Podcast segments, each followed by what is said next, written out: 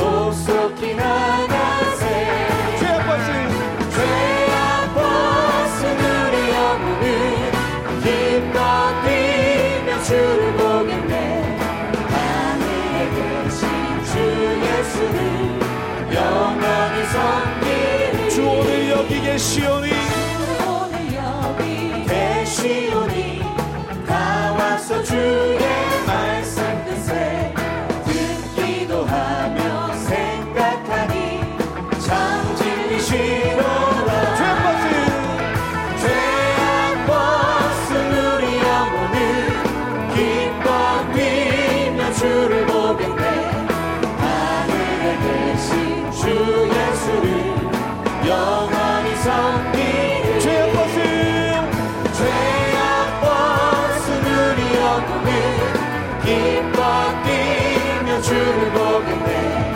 하늘에 계신 주 예수를 영원히 섬기리 주님 약속하신 주님 약속하신 말씀 위에서 영원토록 주를 찬송하리라.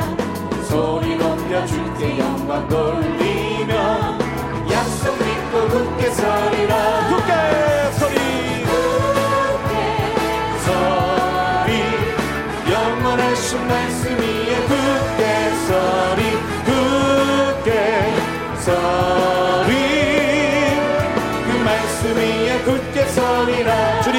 약속하신 주님 약속하신 말씀 위에서 세상 염려 내게 엄습할 때에 용감하게 힘써 싸워 이기며 약속 믿고 굳게 서리라. 아멘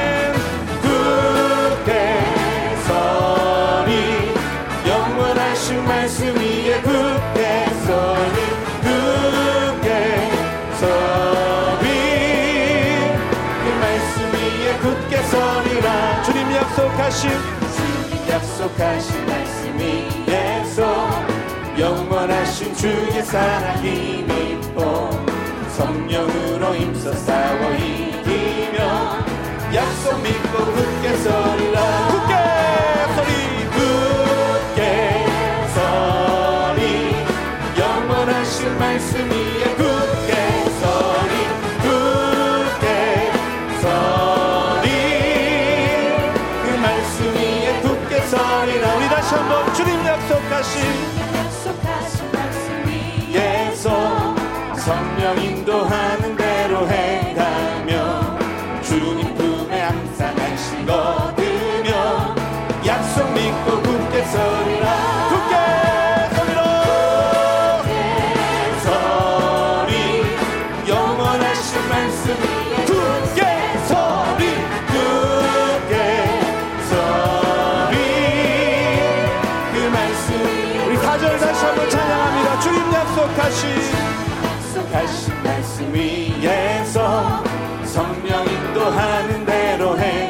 주님 품에 항상 안식 얻으며 얻으며 약속 믿고 굳게 서리라. 아멘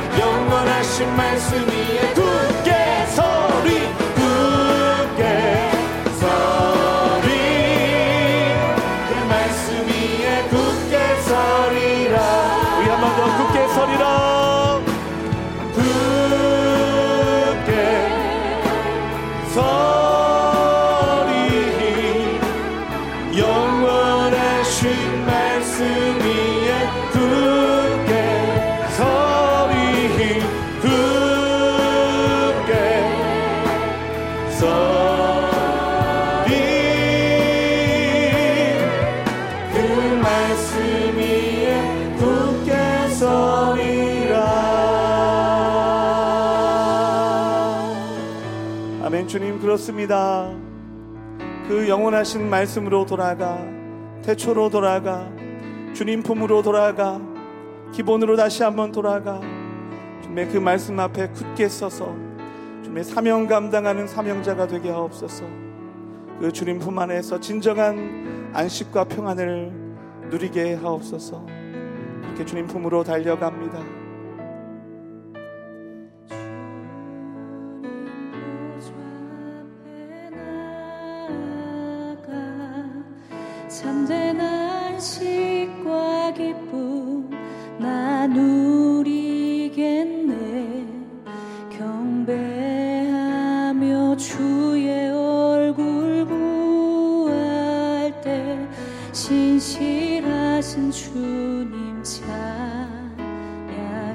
번 더 주님 보좌 앞에 나가.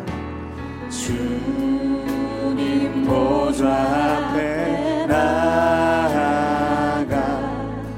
참된 안식과 기쁨 나 누리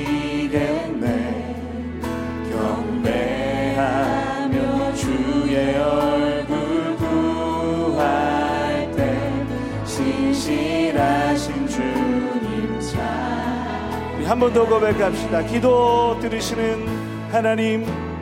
기도 들으시는 하나님.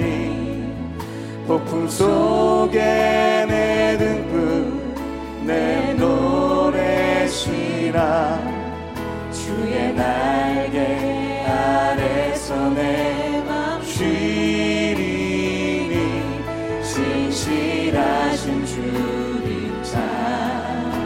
신실하신 하나님 신실하신 하나님. 신실하신 주.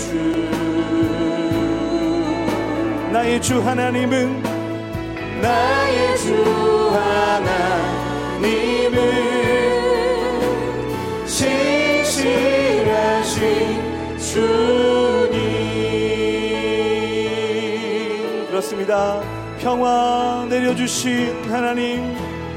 평화 내려주신 하나님. 나로 고통받는 자를 위로하게 하소서. 나의 평생에 주의 사랑을 전하리라. 전하리. 신실하신 주님 신실하신 주님 찬양해. 신실하신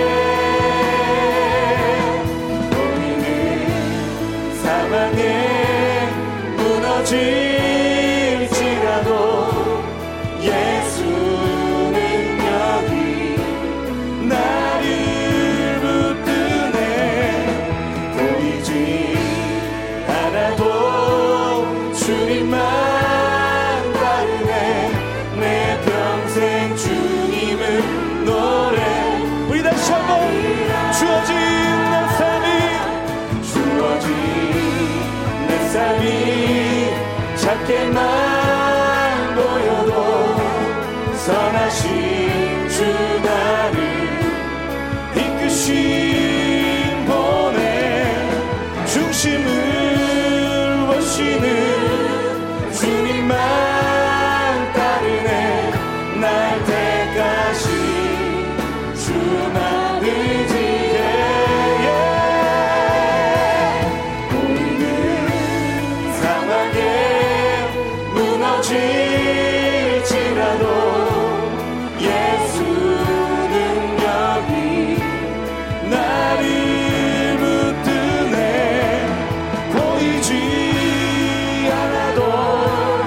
주님만 따르네.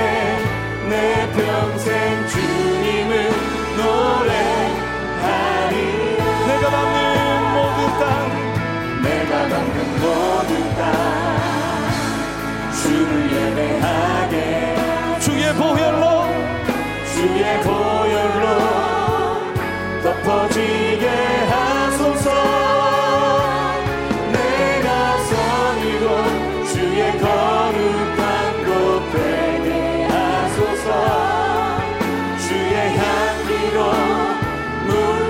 한번 우리 오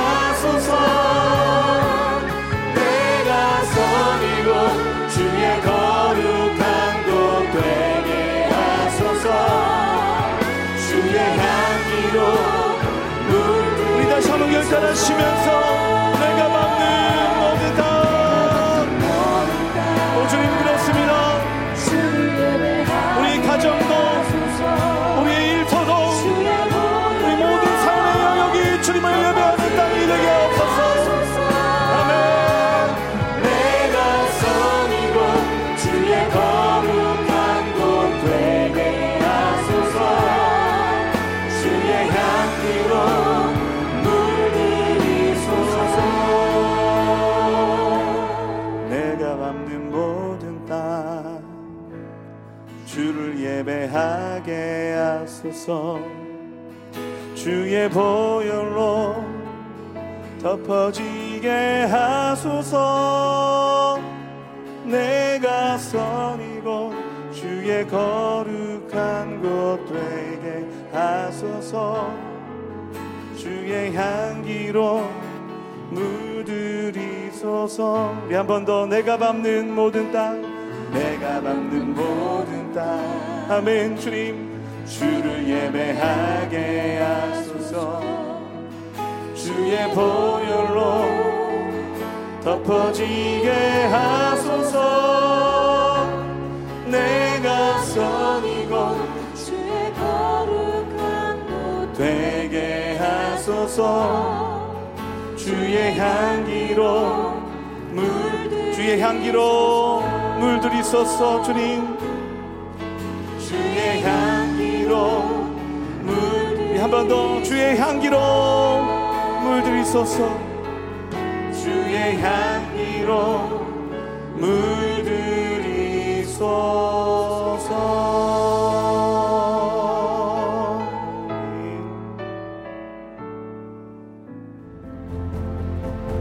오늘 우리에게 주시는 하나님의 말씀은 창세기 1장 26절부터 2장 3절까지 말씀입니다.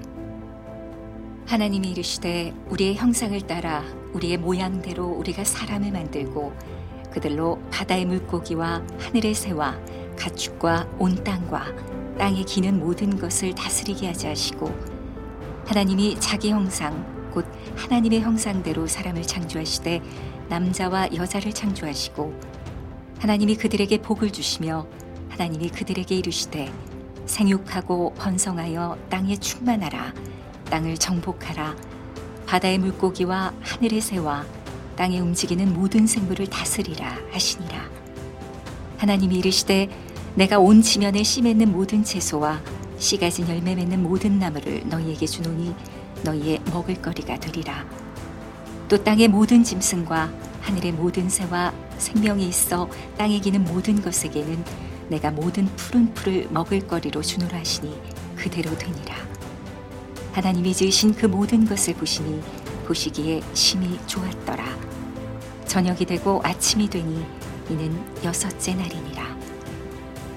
천지와 만물이 다 이루어지니라. 하나님이 그가 하시던 일을 일곱째 날에 마치시니 그가 하시던 모든 일을 그치고 일곱째 날에 안식하시니라. 하나님이 그 일곱째 날을 복되게 하사 거룩하게 하셨으니 이는 하나님이 그 창조하시며 만드시던 모든 일을 마치시고 그날에 안식하셨습니다.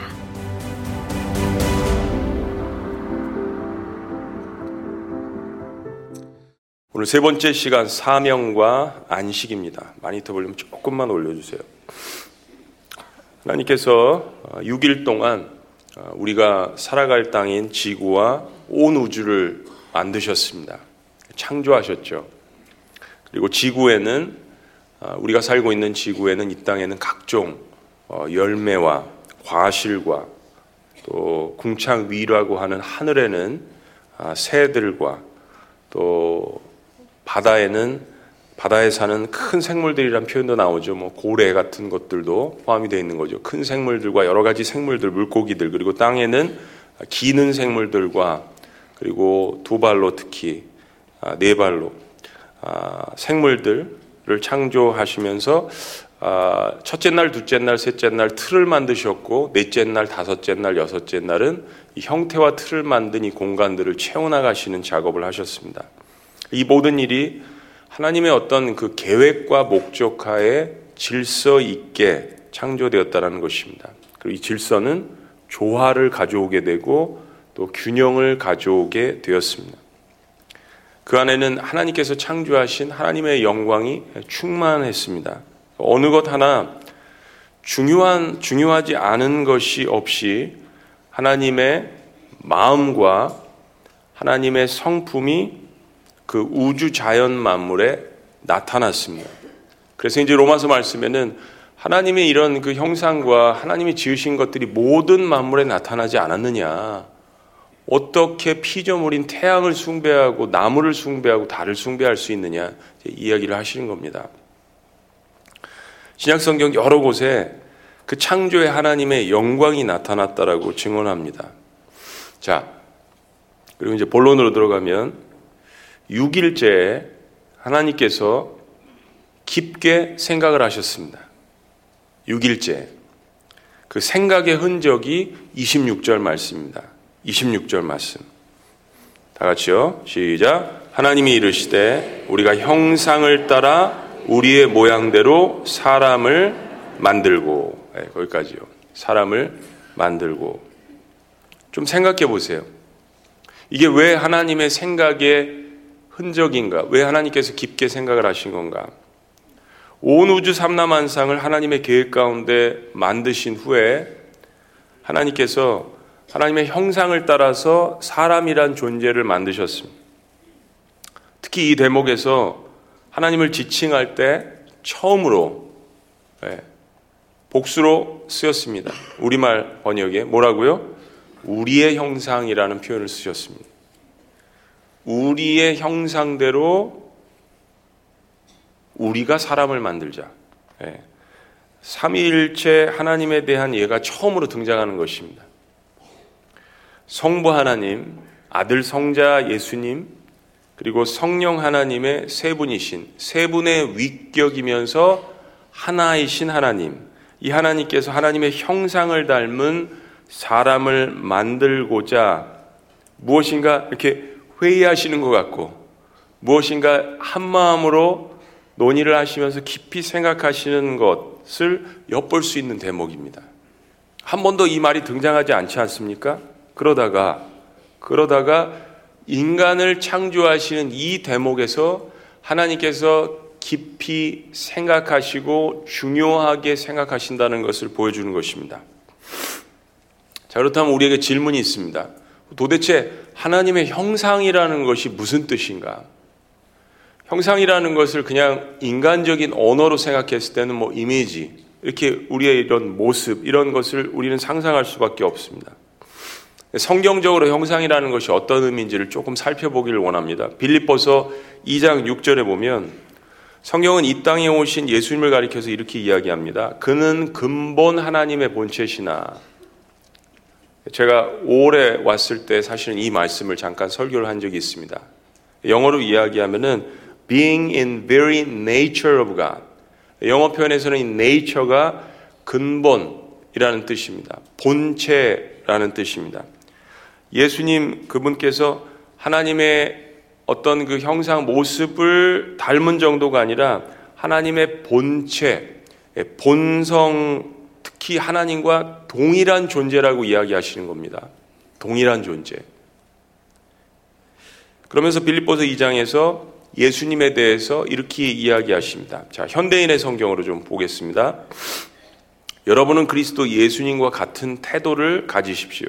그분은 원래 하나님의 모습을 지니고 계셨지만 하나님과 동등하게 되려고 생각하지 않으시고, 아, 그러니까 예수님은 하나님과 동등되신 분이구나. 하나님의 모습을 똑같이 지니신 분이구나. 그렇죠?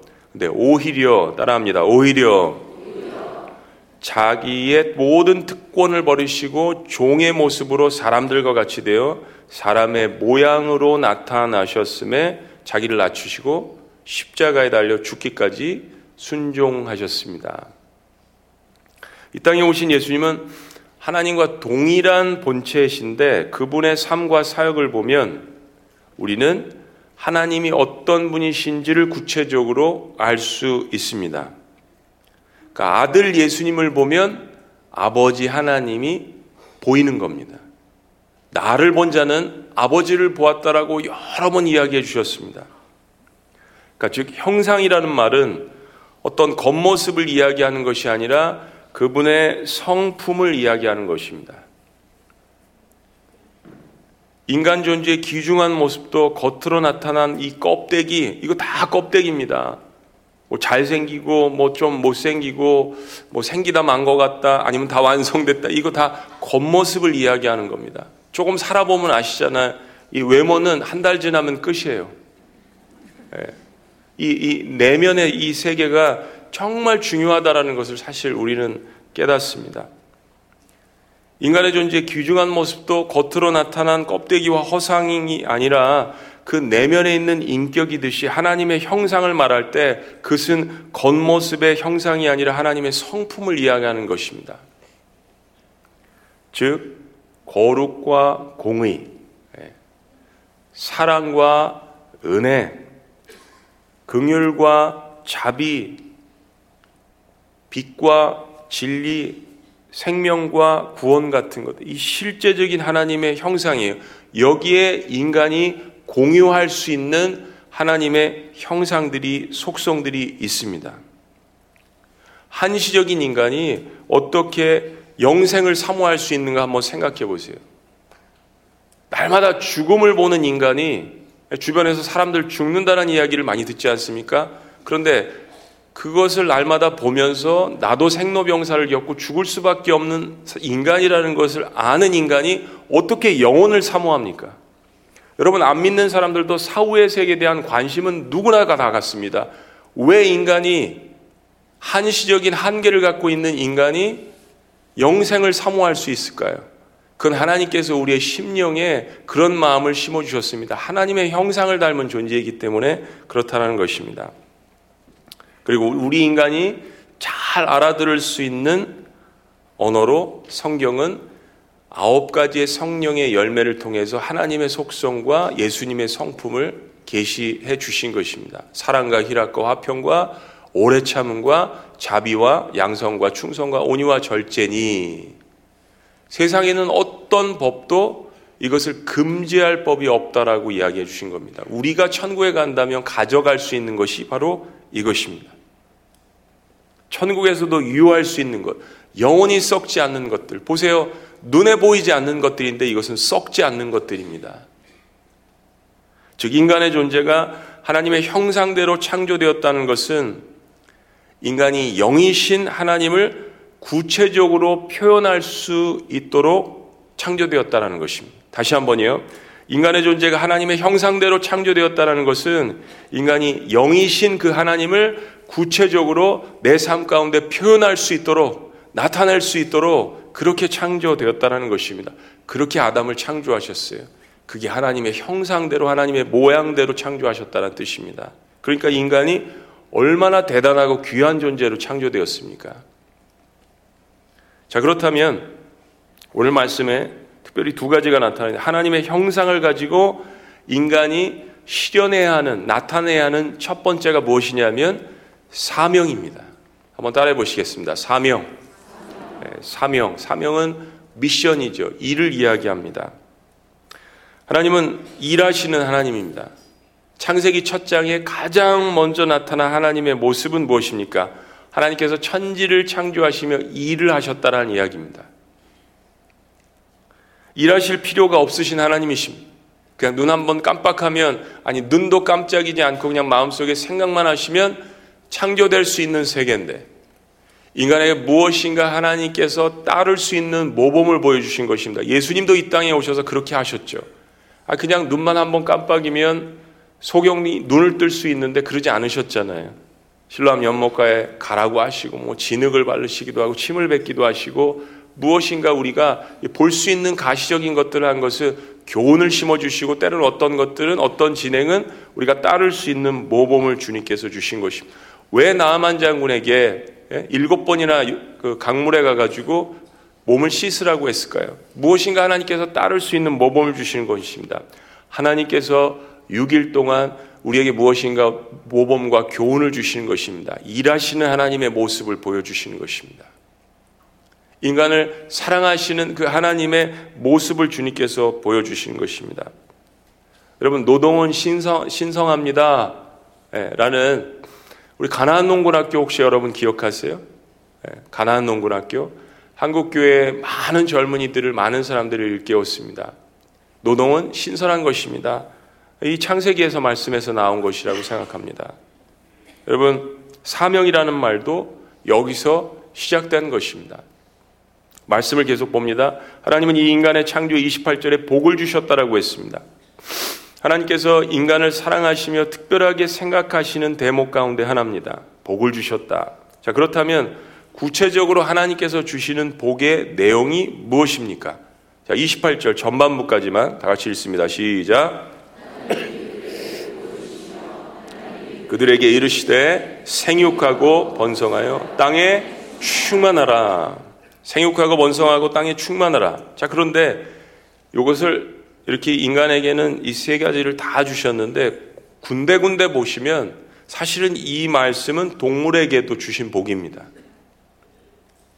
근데 여기서 동물과 인간의 큰 차이점 하나를 하나님께서 주십니다. 자, 28절 후반부 충만하라 그 다음을 읽습니다. 시작. 땅을 정복하라. 바다와 물고기와 하늘의 새와 땅에 움직이는 모든 생물을 뭐라고요? 다스리라, 다스리라 하시니라. 여러분, 인간과 동물이 차이점이 있고 다른 점을 알아야 합니다. 동물은 결코 인간이 될 수 없습니다. 땅에 창조하신 모든 것들을 정복하고 다스리라고 말씀하십니다. 이것을 신학적인 용어로 이야기하면 문화 형, 문화 명령 뭐 이렇게 이야기하기도 합니다. cultural mandate. 이것은 우리가 생각하는 정복 전쟁이 아닙니다. 예, 전쟁을 통해서 뭐 정복하고 피를 흘리고 그런 것이 아닙니다. 하나님이 우리에게 맡겨주신 것에 대한 다스림입니다. 따라해 보십니다. 다스림. 그것은 무엇이냐면 통치권에 대한 위임입니다. 하나님께서 통치권을 다 가지고 계신데 그것을 우리에게 위임해 주시는 것이죠. 신약 성경의 언어로 이야기하면 쉬운 말로 이야기하면 청지기 직분을 주신 것입니다. 청지기 직분. 여섯째 날 하나님이 인간을 창조하시고 땅의 모든 것을 주셨다라는 말씀이 나옵니다. 자, 29절을 볼까요? 29절 다 같이 시작. 하나님이 이르시되 내가 온 지면에 씨 맺는 모든 채소와 씨 가진 열매 맺는 모든 나무를 너희에게 주노니 너희의 먹을거리가 되리라. 너희에게 주노니 그리고 하나님은 그 주신 모든 것을 잘 다스리고 보존하라고 우리에게 청지기 직분을 주신 것입니다. 자녀들도 마찬가지입니다. 이 새벽 재단에 자녀들을 데리고 나오시는 부모님들 참 대단하신 거예요. 쉽지 않은 일입니다. 예. 얼마나 많이 아이들 또 유혹하고 약속하고 뭐 그러고 나오셨겠어요. 예. 자발적으로 나오는 거는 참 힘든 일이죠. 근데 하여튼 청지기 의식을 가지고 하나님께서 자녀들을 주셨다는 마음으로 자녀들을 키우셔야 합니다. 그것이 하나님이 인생에 주신 사명이라는 것입니다. 즉, 인간의 삶이라는 것은 하나님이 주신 이 사명을 완수해 나갈 때에만 하나님의 형상을 온전히 삶 가운데 실현하고 있는 것입니다. 하나님과 관계없는 사명을 하고 하나님과 관계없는 일의 성공은 아무것도 아닙니다.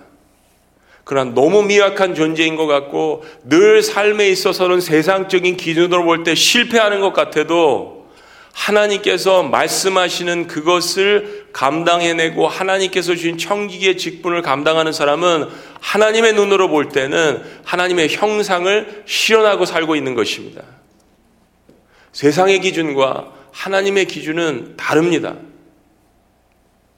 그리고 하나님은 이것을 심히 좋아하셨다라고 이야기합니다. 심히 좋아하셨다. 한번 우리도 표현해 볼까요? 심히 좋았더라. 예. 하나님께서 창조하신 것들에 대해서도 물론 좋아하셨지만 하나님의 형상을 닮은 인간을 창조하시고 창조하신 모든 것들을 인간의 발 앞에 놓게 하시고 어제 시편 8편 말씀처럼요. 그리고 그것을 다스릴 수 있는 권한을 주신 것에 대해서 하나님이 심히 기뻐하신 것이에요. 봐, 좋지, 좋지. 하늘의 별들을 봐라. 좋지. 이 꽃들 내가 만든 거야. 좋지. 라고 말씀하시는 그 하나님의 음성을 매일매일 들어야 합니다. 그래야지 우울증도 사라지고요. 조울증, 조울증도 사라지고요. 사람 관계 때문에 치인 상처받은 그런 마음들도 사라지는 거예요. 인간의 언어에 귀를 기울이다 보면 낙심할 때도 있고 마음이 올라갈 때도 있지만 늘 하나님의 말씀에 하나님의 칭찬에 귀를 기울이신다면 우리는 늘 마음 가운데 이 세상의 환경과 상관없는 평안을 유지할 수 있을 것을 믿으시기를 주의 이름으로 축원합니다. 얼마나 기뻐하셨습니까? 이런 모습들을 보고 인간에게 하나님의 통치권 일부를 부여해 주신 사건은 천지창조에서 혁명과도 같은 사건입니다. 정말 우리가 태초로 돌아가 하나님께서 얼마나 깊은 생각 가운데 인간을 창조하셨는지를 깨닫는다면 우리의 삶의 많은 고민들과 문제들과 상처들이 치유됩니다. 그러나 나중에 볼 것이지만 인간이 교만해서 하나님과 같이 되고자 하며 되돌이킬 수 없는 죄를 범하게 됩니다. 자, 그러면 우리는 어떻게 다시 하나님의 형상을 가지고 사명을 감당할 수 있을까요? 예수님에게서 볼 수 있는 성품을 통해서 우리는 하나님 아버지의 성품을 충분히 알 수 있다라고 했습니다. 그렇다면 같은 이유로 이 땅에 오신 예수님이 보여주시는 겸손과 섬김의 모습을 통해서 구원받고 하나님의 형상이 회복되는 우리 인간도 이런 예수님의 형상을 닮아갈 수 있다라는 것을 가능성과 소망을 우리에게 이야기하시는 것입니다. 왜 사실은 인간이 우리가 완벽하게 따를 수 없음에도 불구하고 너희는 그리스도의 장성한 분량에 이르기까지 닮아가라고 행동하라고 이야기하실까요? 그걸 아시면서도 우리는 자신이 없지만 하나님은 우리에 대한 자신감을 갖고 계시는 거예요. 부모가 자식에게 그런 자신감을 갖고 있듯이요. 그만큼 믿어주시는 겁니다. 사랑으로 믿어주시는 것이에요. 이것을 격려하는 말씀을 봅니다. 아까 읽은 빌립보서 2장의 전반부 말씀입니다. 자, 그리스도 안에서 여러분은 서로 격려하고 있습니까? 따라합니다. 그리스도 안에서. 그리스도의 사랑으로 서로 위로하며 성령으로 교제하고 있습니까? 따라합니다. 그리스도의 사랑으로. 그리고 서로 친절과 동정을 베풀고 있습니까? 그렇다면 한 마음 한 뜻으로 같은 사랑을 가지고 하나가 되어 내 기쁨을 충만하게 하십시오. 따라합니다. 내 기쁨. 무슨 일이든지 다툼이나 허용으로 하지 말고 겸손한 마음으로 자기보다 남을 낫게 여기고 낫게가 아니라 낫게 여기고 자기 이익만 생각하지 말고 남의 이익도 생각하십시오. 5절 다 같이 읽습니다. 1절과 4절과 아까 말씀드린 예수 그리스도의 그 겸손의 모습 6절과 10절을 이어주는 말씀이 이 5절 말씀입니다. 다 같이 시작.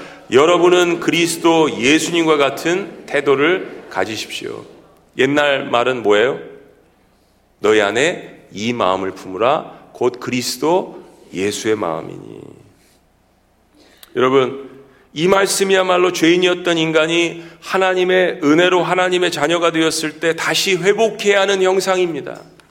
근데 여기에 있는 모든 것들은 예수 그리스도 안에서 예수 그리스도의 형상으로 내 기쁨으로 주님 안에서만 이것이 가능하다는 것을 우리에게 이야기하지 않습니까? 여러분, 형상은 겉모습이 아닙니다. 우리가 누군가를 닮고자 할 때 세상은 겉껍데기를 닮기를 원하잖아요. 그래서 머리 이렇게 해주세요. 그 연예인이 해준 걸로 해주세요. 그 연예인 얼굴로 해주세요. 여러분, 그 연예인이 어떤 성품을 가지셨는지 아시나요? 그 얼굴이 나타나려면 어떤 성격을 가지셔야 되는지 아시나요? 근데 성경은 이야기하지 않습니까? 형상은 그 껍데기가 아니라 하나님의 성품 어떤 성품입니까? 죽기까지 사랑하며 죽기까지 섬기며 내 목숨이라도 내놓아서 하나님을 배역한 그 백성들을 구원하고자 하는 마음, 그것이 하나님의 형상이라는 것입니다. 인간이 그것을 닮아갈 때만 세상이 변화될 수 있고 하나님의 새로운 창조가 일어날 줄로 믿습니다. 가정에도 부모와 자식 간의 관계도 모든 사람들의 관계가 각자의 위치로 돌아갈 수 있는 유일한 길 하나님께서 세상을 이처럼 사랑하셔서 그 새 창조의 시간으로 돌아간다면 우리의 모든 것들이 주의 성령 안에서 회복될 줄로 믿습니다. 그렇다면 사명에 대한 답이 나옵니다. 하나님께서 우리의 삶에 일을 맡겨주실 때 일을 잘하는 것보다 더 중요한 것은 그 일을 감당하면서 예수 그리스도의 형상이 드러나는가 하는 것입니다. 예수 그리스도의 성품이 드러나는가 하는 것입니다. 일은요, 실패할 수도 있습니다. 일은요, 실수할 수도 있고, 일은요, 그릇될 수도 있습니다. 여러분, 거기에 너무 많은 평가를 두시지 말기를 바랍니다. 하나님이 바라보시는 것은 내가 그 일을 감당하면서 그리스도의 향기가 드러나느냐. 제가 교육자들과 사역자들한테 이 이야기를 요즘 많이 합니다. 실패도 하나님의 뜻일 수 있다. 겸손케 하시려고.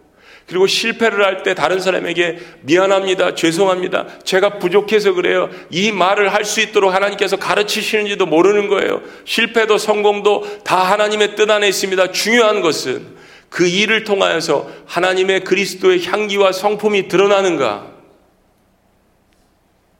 너희 안에 이 마음을 품으라.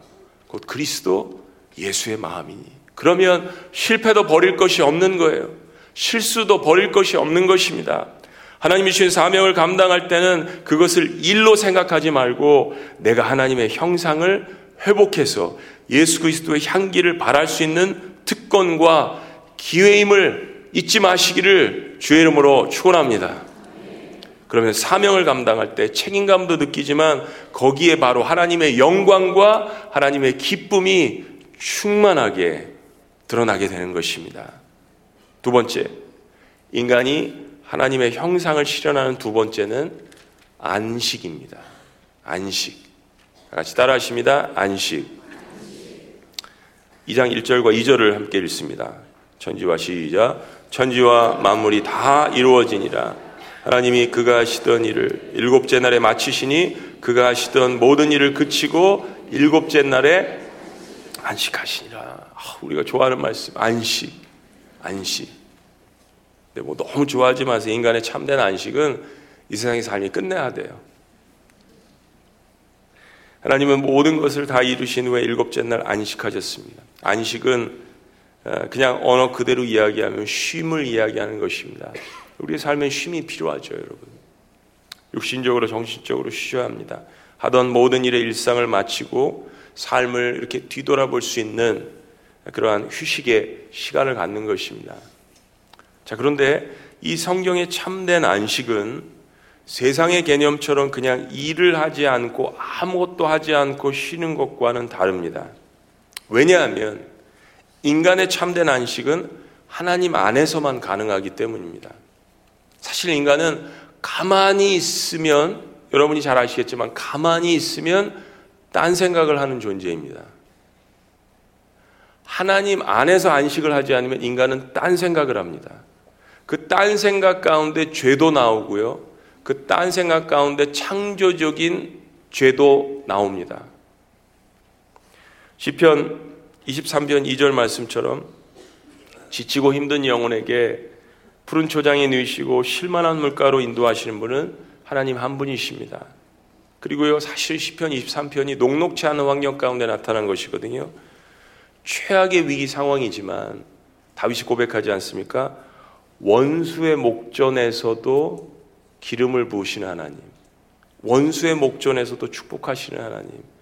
그리고 내가 사망의 음침한 골짜기로 다닐지라도 했잖아요. 그러니까 다윗의 상황이 녹록치도 않은 환경 가운데서 하나님께서 이렇게 참된 안식과 평안을 주신다는 걸 고백하는 겁니다.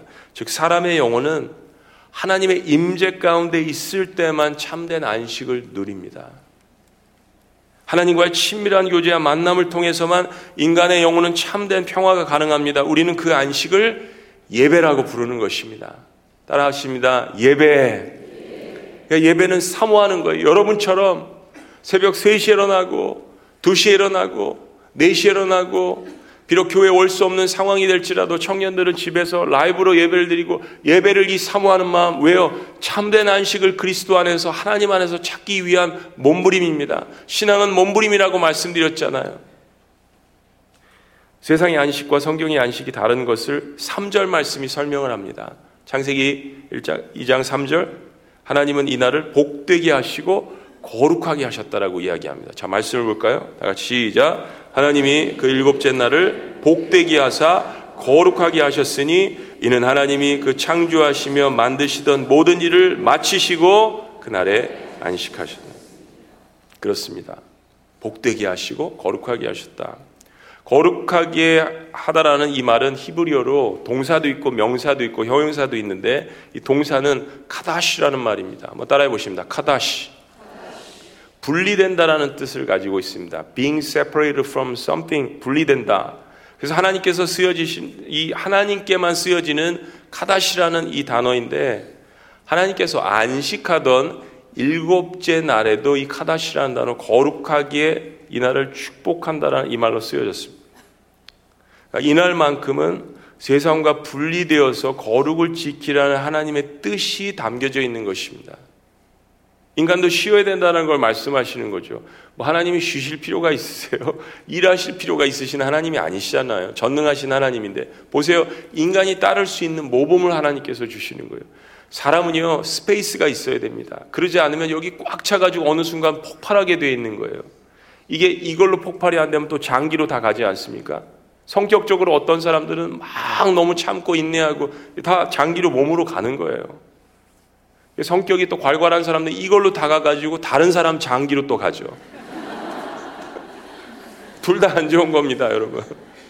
하나님 앞에 나와서 새벽 재단에 이처럼 부르짖는 거, 하나님 앞에 호소하고, 하나님 앞에 화내고, 하나님 앞에서 하는 건 괜찮아요. 그럼 어떻게 되겠어요? 굉장히 많은 것들이 주님 안에서 해소가 되는 것이죠. 이날만큼은 세상과 분리되어서 거룩을 지키는 하나님의 뜻, 참된 안식은 세상의 일을 잠시 멈추고 하나님께 온전히 초점을 맞추는 데서 오는 것이기 때문입니다. 여러분, 참된 안식은 하나님을 위해서 따로 떼어놓은 시간입니다. 다시 한번요. 참된 안식은 하나님을 위해 따로 떼어놓은 시간입니다. 따라하라고 하지 않았는데도 따라하시네. 그렇습니다. 물론 하나님이 세상에 계시고 우리가 세상 일을 하는 것도 하나님께 드리면 하나님의 일을 하는 것입니다. 그러나 우리는 예배하는 시간만큼은 하나님께 구별되게 드려야 합니다. 예배하는 경배와 드림이 있기 때문에 하나님은 거기에 준비된 특별한 은혜를 부어주시는 것입니다. 예배자를 사랑하시는 거예요. 인간은 태초, 태초의 시간부터 하나님의 임재 안에서만 참된 휴식을 누릴 수 있게 창조되었습니다. 그것이 하나님의 형상을 닮았다라는 뜻이에요. 하나님의 형상을 닮았기 때문에 하나님과 소통할 수 있는 것이죠. 예배는 하늘과 땅이 소통하지 않으면 아무런 의미가 없는 것입니다. 그래서 인간은 영으로 하나님을 예배하는 것입니다. 성령 안에서 그리스도 안에서 그래 하나님께서 그 예배를 받아주시는 것입니다. 여러분 휴식이란 말을 여러 영어 표현이 있는데 그 중에 하나가 recreation이라는 말이 있습니다. 이 한국말에서는 노는 걸로만 표현되는데 그렇죠? recreation 하면 노는 걸로만 recreation이라는 말이 휴식이라는 말입니다. 왜냐하면 re라는 말과 creation이라는 말이 합작된 거예요. re는 다시 creation은 바로 창조라는 말입니다. 재창조라는 이야기입니다. recreation이라는 말이에요. recreation. 즉 휴식은 그리스도인의 휴식은 다시 재창조의 시간으로 돌아가는 것입니다. 하나님 여기가 고장났어요. 이 마음이 아파요. 하나님 여기가 상처가 났습니다. 여기를 치유해 주세요. 하나님 제 몸 가운데 이런 암이 있고 이런 질병이 있고 영적으로 육신적으로 하나님 아파요. 저를 재창조해 주십시오. 라고 하는 모든 것들이 예배하는 가운데 기도하는 가운데 찬양하는 가운데 하나님을 높이며 그 재창조의 시간, 그 태초의 시간으로 나를 만드셨을 때, 나를 빚으셨을 때, 나를 구원하셨을 때 그 시간으로 돌아가시기를 주의 이름으로 축원합니다. 그래서 예배는 능력이 있는 것입니다. 예배는 하나님의 치료가 있는 것입니다. 예배는 하나님의 영광이 선포되는 것입니다. 예배는 하나님의 구원이 선포되어지는 것입니다. 그래서 예배는 하나님의 구원을 통하여서 여러 가지 놀라운 치료와 회복이 있게 되는 것입니다. 영적으로 이런 의미가 있는 것이요. 하나님을 만나 경배하고 예배하는 주의 날, 주님을 섬기는 동안 나의 영혼과 육신은 재창조의 시간을 갖는다라는 것입니다. 그래서 사명을 일로만 생각하시면 안 됩니다. 때문에 이 안식과 사명은 함께 가는 것입니다. 한번 따라해 보십니다. 안식과 사명은 함께 가는 것입니다. 즉 인간은 하나님이 맡겨 주신 일, 그 사명을 감당할 때 진정한 의미에서 쉼을 갖게 됩니다. 왜냐하면 하나님도 일하시고 쉬셨잖아요. 쉬시고 또 일하셨잖아요. 그러니까 인간이 안식일을 지킨다는 것은 하나님의 창조의 구원의 은혜를 예배를 통하여서 감사하고 그리고 하나님을 섬기게 되는 것입니다. 즉 예배는 경배와 섬김이 동시에 있어야 하는 것입니다. 예배가 영의 휴식이라면 사명을 감당하는 것은 삶이 묻어난 예배입니다. 다시 한번요. 예배가 영의 휴식이라면 사명을 감당하는 것은 삶이 묻어난 예배입니다. 예배가 끝나는 순간부터 삶이 묻어나는 예배가 시작되는 것입니다. 이 두 가지가 우리의 삶에서 균형을 이루어야 하는 이유는 다시 말씀드리지만 하나님도 일하시고 쉬셨기 때문입니다. 천지 창조 중에 그렇게 하셨기 때문입니다. 말씀의 결론입니다. 우리는 하나님의 형상대로 지음을 받았습니다. 그러나 우리의 죄 때문에 하나님이 복 주시고 선하게 하신 모습들을 잃어버렸습니다. 그러나 너무도 감사하게도 너무도 감사하게도 하나님의 형상의 모습은 예수님의 십자가 보혈을 통해서 다시 회복할 수 있는 통로가 우리에게 담대하게 열려져 있습니다. 완벽하게 열려져 있습니다. 그리고 하나님이 주신 이 땅에서의 사명을 회복하는 가운데 하나님의 성품을 실현할 수 있게 되었습니다. 그리고 하나님의 성품과 형상은 예배를 통하여서 지속적으로 재창조할 수 있도록 그 통로를 열어놓으셨습니다. 하나님은 사명을 완수할 수 있는 새로운 힘과 용기를 예배를 통하여서 우리에게 지속적으로 공급해 주시는 것입니다. 할렐루야. 그런 새 창조의 시간이 예배 가운데 열렸으니 예배를 사모하시고 예배 가운데 사명을 감당하시고 참다운 안식을 누리시는 여러분이 되시기를 놀라우신 주님의 이름으로 축원합니다. 기도하시겠습니다.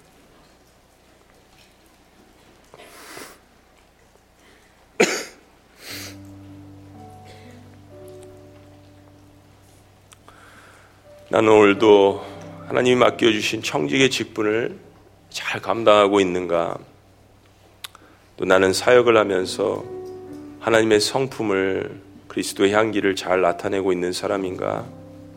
나는 하나님의 형상과 성품을 본받기 위한 어, 제 창조의 안식의 시간을 온전히 갖고 있나? 여러분 이 시간 태초로 돌아가서 하나님께서 우리에게 올려주셨던 사명과 안식을 회복하는 시간을 가지시기를 바랍니다. 그래서 나오신 줄로 믿습니다. 제가 목회자로 볼 때 여러분 참 대단하십니다. 그리고 사랑스럽습니다. 왜냐하면 사명 감당하는 사람이 아름답고 예배하는 사람이 매력적입니다. 영적인 매력이 있는 것입니다. 일하다가 사명을 감당하다가 혹 지치고 힘든 사람들 주님께서 위로하십니다. 다시 만들어 주시기를 하나님은 준비되어 있으십니다. 때로는 세상 일뿐만 아니라 교회 일 하다가 낙심되고 지칠 때가 있습니다. 당연합니다. 교회에도 사람들이 있기 때문이죠. 이 세상에 근심된 일이 많고 참 평안을 몰랐구나. 내 주 예수. 그래서 날 오라고 부르십니다. 새 창조를 해주시기 위해서 곧 평안이 쉬리로다. 여러분 이 찬양 장례식 때만 하는 찬양이 아닙니다. 살아있는 이 땅에 살아있는 우리들에게 말씀하시는 거예요. 주 예수의 구원의 은혜로다 참 기쁘고 즐겁구나 그 은혜를 영원히 누리겠네 말씀하시지 않습니까? 곧 평안이 쉬리로다. 주님이 주시는 새 창조의 안식의 시간, 사명을 다시 감당할 수 있는 새 창조의 시간. 우리 찬양을 같이 함께 부르셨으면 좋겠습니다. 기도하시는 마음으로 함께 찬양합니다. 이 세상에 근심돼 일이 많고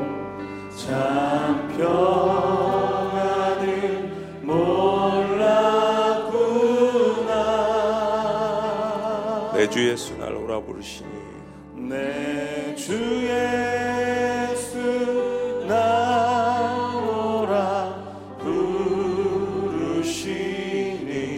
평안이 쉬리로다.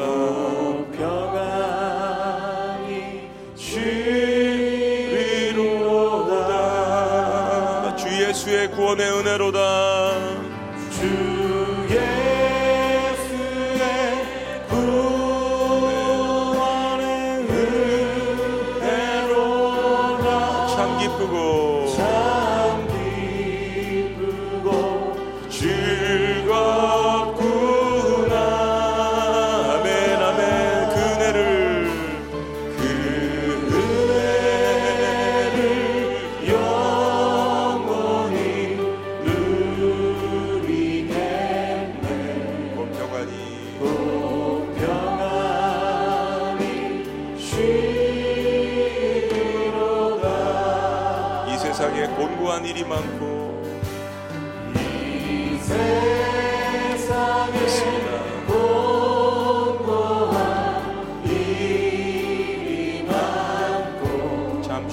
없었구나.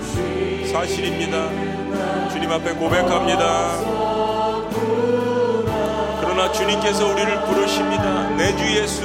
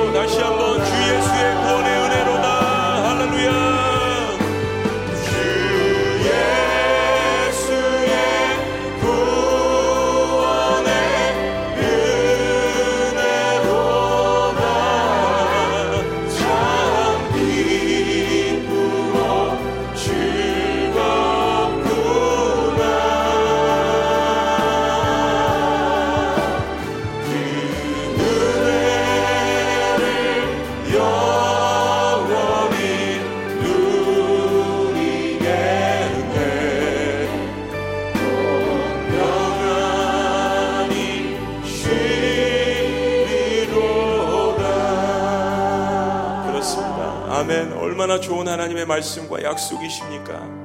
그 은혜를 영원히 누릴 수 있는 새 창조의 시간을 날마다 성령을 통하여서 그리스도의 보혈을 통하여서 우리에게 주십니다. 세상에는 근심된 일이 많고 세상에는 쉬는 날이 없고 세상에는 죄악될 일이 많고 참 죽을 일이 쌓였습니다. 그러나 태초로 돌아가셔서 하나님께서 얼마나 이 세상을 사랑하시고 그 가운데서 인간들을 가장 사랑하셨는지 그 하나님의 마음이 우리 가운데 회복된다면 하나님께서 어떤 북박 가운데도 영원히 멸하지 않는 놀라운 평안을 우리 가운데 주실 줄로 믿습니다. 하나님 그러한 새 창조의 회복의 시간을 저희 이 시간 다시 한번 허락하여 주시옵소서. 아버지 저의 심령 깊숙이 터치하여 주시옵소서. 저희 육신의 몸을 치료하여 주시옵소서. 저희 영혼의 몸을 주님께서 만져 주시옵소서. 우리 가족의 생명 구원을 위하여서 하나님 기도하니 만져 주시옵소서. 이 시간 다 같이 주님 앞에 주여 한번 외치시며 기도합니다. 살려 주옵소서. 하나님의 놀라운 영혼을 누리게 하여 주시옵소서. 외치십니다. 주여. 아버지, 아버지, 아버지, 연약하고 나약한 아버지의 우리들을 주여 들어주시옵소서. 새 창조의 시간으로 하나님 아버지 돌아가기를 주여 간절히 원합니다. 아버지 우리 함께하여 주시옵소서. 기억하게 하여 주시옵소서. 독수리의 자녀들처럼 하늘 높이 올라갈 수 있도록 인도하여 주시옵소서. 아버지.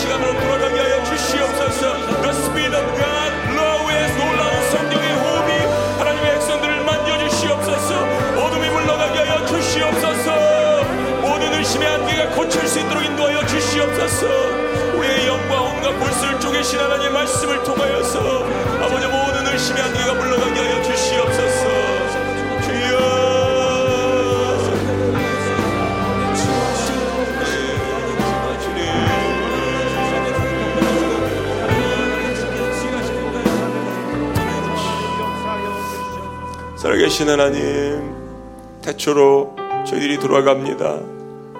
혼돈과 또 의심과 흑암의 깊은 가운데 있었던 우리들의 영혼들을 주님께서 성령께서 품으시고 아버지는 예수 그리스도를 우리에게 보내주시고 우리가 다시 한번 일어나고 새 창조될 수 있도록 기회를 허락해 주신 것 너무나도 감사합니다. 하나님의 놀라우신 그 사랑이 우리의 마음을 터치할 수 있도록 인도하여 주시옵소서. 참된 안식이 주님 안에만 있음을 깨닫게 하여 주시옵소서. 참된 사명을 감당할 수 있는 것이 하나님 안에서만 있음을 기억할 수 있도록 역사하여 주시옵소서. 그리스도의 보혈이 우리의 마음을 우리의 상처난 것을 메우게 하여 주시옵소서. 그리스도의 새살이 하나님 아버지 우리의 상, 상한 심령 가운데 임할 수 있도록 역사하여 주시옵소서. 주 예수 날라로 부르시니 주님 안에서만 참된 평안과 안식이 있음을 기억할 수 있도록 인도하여 주시옵소서. 예수 그리스도의 구원의 은혜가 우리의 삶 가운데 넘쳐날 수 있도록 인도하여 주시옵소서. 그 하나님의 은혜와 하나님의 참된 안식과 하나님의 사명을 영원히 누릴 수 있도록 하나님의 백성들을 축복하여 주시옵소서. 놀라우신 이름 예수 그리스도의 이름으로 축복하고 안수하고 기도합나이다. 아멘, 아멘.